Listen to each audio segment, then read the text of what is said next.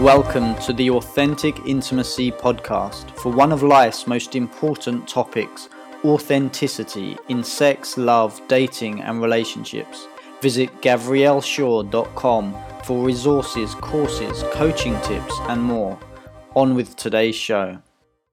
I'm speaking with Dr. Tisha Morgan, a well known, highly trained, and experienced couples counselor and sex therapist. Through the use of cognitive behavioral techniques and effective communication strategies, she believes that anyone is able to achieve the kind of deep relationship connection and sexual satisfaction that they have always imagined.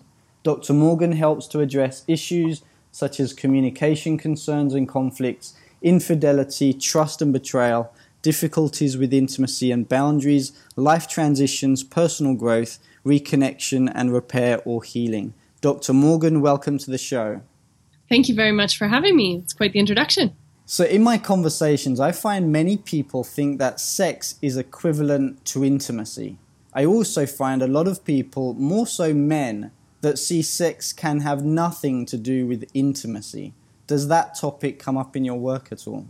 I believe it does, yes. I think um, sweeping the broad brush and saying, you know, this group or that group, men versus women, view it this way can be troublesome, but I understand um, why society view it that way. I think that sex can be had with no intimacy involved because obviously there is a difference between just sex and sex with intimacy. I believe sex with intimacy comes from an authentic place so that is being able to be authentic in one's skin without the fear of judgment. So within a safe space and feeling as though you um, understand where someone else is coming from authentically. Um, and able being able to hold that space and meet them there with um, energy and emotion. And when I say emotion, I think a lot of people feel like that means that it has to be lovey-dovey and soft and um, sweet. Um, and of course, that's wonderful. That could be the lovemaking category, but it doesn't have to because eroticism is just simply the emotion component to it, whatever type of emotion may enter the scene.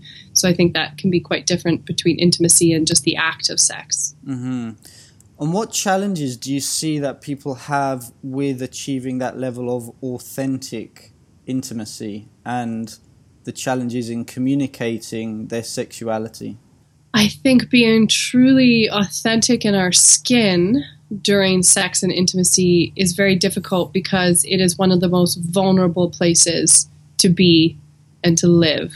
There's a lot of shame around it, not just from our society, internally, externally, in a variety of different ways. And it can be very hard, regardless of what society says. Um, to express what you actually want and desire um, with regards to fantasy or just simple touch. Um, so I think it is a very vulnerable place to be because rejection in that space, however that looks like, can really hit home. Mm. And do, do you, are we all suppressed? Is society still very backward in your view, or are we actually making a lot of good progress? Uh, depends on what society you live in, probably. but uh, I feel like in Canada, anywhere where I am, I feel like we are making good progress in that direction, and that starts with a lot of education and good sex education at a young age, and progressing um, farther in that direction. That being said, I think we have a very, very long way to go, and definitely compared to places in Europe, we are still very much in the dark ages, or too conservative, or um, those sorts of things. So long way to go, but um, optimism, I guess, is key. We're heading in the right direction. Mm.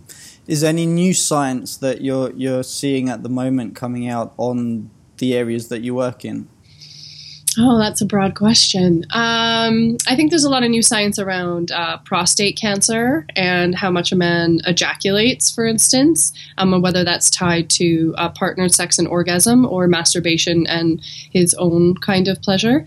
Um, so the flushing of the system. But I think new research around sex and intimacy comes out weekly, so mm. uh, it's always hard to stay abreast on everything that's no pun intended, uh, everything that's.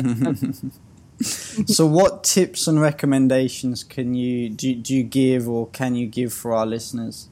I guess in the realm of good intimacy. Yeah, authentic intimacy. Okay. Um, I think to achieve authentic intimacy, communication is key, whether that is authentic intimacy within the bedroom, so that would be, um, you know, with a, a sexual based component, or authentic intimacy outside the bedroom, and that can be emotional, intellectual, psychological intimacy. So there's so many different facets. But regardless of the area, I think good communication is um, the crux of that. And learning communication strategies on how to do that is half of my job, I guess, as a therapist, especially with couples counseling when clients come in on how to express thoughts or feelings or ways that they've been hurt or feel rejected or not understood or invalidated in a way that um, their partner can understand. So, a lot of times we would say, um, as far as tips go, um, when you're talking with a partner and you're trying to express something that you want to see change or really hurts you, to really do it in kind of a, a packet of four. So that would be giving an observation, giving a thought, then giving a feeling, and then giving a need or a want. So, what that look like? An observation is something that is factual. So, um, I'll just give a generic um, example, for instance. So, let's say you the observation was I came home and the kitchen was very dirty. There was dishes absolutely everywhere. That would be an observation as a fact. Then you insert a thought. So a thought is kind of like a um, a, a, personal hypothesis, and that could be something like. Um, I know that you've been really busy at work, and I'm not sure if you had to work late, and that's why you couldn't get to helping, you know, do the dishes. Um, I know you've had a lot on your plate recently, so that would be a hypothesis of why the kitchen is dirty and your partner didn't help. Then a feeling, so starting with an I statement. Um, I feel really burdened and stressed out when I come home from work and the kitchen is really dirty. This is an I statement, it's not attacking. And then you end with a need or a want, and that would be moving forward, can we come up with a schedule perhaps where maybe I do the dishes on Monday and you do the dishes on Wednesday or every second day so that we don't run into this continual problem? So that would be a way of expressing something that um, hurts you or that you want to get communicated within a four step kind of package without attacking or bringing up the past, uh, character attacking. Um, so obviously, I gave an example that was very um, broad and not sexual based. But as far as tips, if you can use those four when addressing sex and intimacy based concerns, it usually has a softer edge on it mm-hmm. and can come mm-hmm. across um, with much better, um, I guess, uh, reaction. Mm. That makes sense. What What are the boundaries? How How do you define a sex therapist? How How specific or narrow does it stick to sexuality versus the rest of a couple's relationship? That's a good question. I think sex is kind of like the canary in the mind. It's the first thing that goes often. So when there's problems in the bedroom, oftentimes there's problems outside the bedroom, and the lack of sex or the problems with intimacy sometimes are just a symptom of something bigger. Mm. That being said, that is not the case in every relationship, but oftentimes is the case. So usually, um, like as a sex therapist, for instance, if a couple's coming into me with intimacy-based concerns, we kind of try to tackle it from a holistic approach, like layers of the onion. You know, you start on the outside and you you go um, deeper and deeper in to maybe more of the core or crux of the issue that's having a trickle down effect and therefore affecting the sex life. So I would say um, if you're really doing um, therapy, then obviously sex. Um, uh, reaches the far ranges of everything to do with your relationship often. So it's looking at analyzing and tackling all of those things, not just the actual act of sex. So that being said, that's couples counseling and therapy. Um, someone, for instance, might just come in, like a male might come in with premature ejaculation, for instance, and then it might just be he only wants one session and he only wants that outside layer of the onion. Just give me some tips, some tools, some techniques so I can go away, do A plus B to equal C, mm-hmm. and fix my symptoms. And he doesn't want to look deeper at the core root of what may be causing the premature ejaculation, and that's fine as well. So that's much more um, sex education and coaching versus the therapy um, mm-hmm. component of it. Um, so the whole broad brush or gamut, I guess you would get. Mm-hmm. How did you get into this area originally, if you don't mind me asking? Yeah, no, I um, uh, in, in, Canada, we have a woman. Her name is Sue Johanson. Um, she had a show called uh, Talk Sex with Sue. Um, and the Sunday Night Sex Show. And what she would do is um, she was a retired nurse, and people would call in and ask sex questions, and she would answer them very candidly with no judgment. And I used to watch her show religiously, and I thought, wow, that is amazing. And I would try to answer the question before she did. My interest in it, I don't know why, um, but I never really thought that was a viable job option. So um, when I started to go to school, I was in psychology, and I was really enjoying the process of learning about the human psyche. And while I was doing my master's, I was doing a lot of my presentations in like the etiology of fetishism, or, you know, why does bestiality occur? Or is pornography good for you? Or, you know, why has the money shot in porn changed from 1920 to, you know, 2016? And one of my professors was like, you seem kind of interested in this. You should, probably, you should, probably, specialize. And it was kind of like a light bulb moment. I didn't know you actually could or that that mm-hmm. was a real thing because it's still kind of a niche market. It's still quite new, especially here in Canada. And then it just kind of progressed from there because I thought, well, if you're going to specialize in anything in psychology, why not make it the most interesting part, in my opinion, I guess.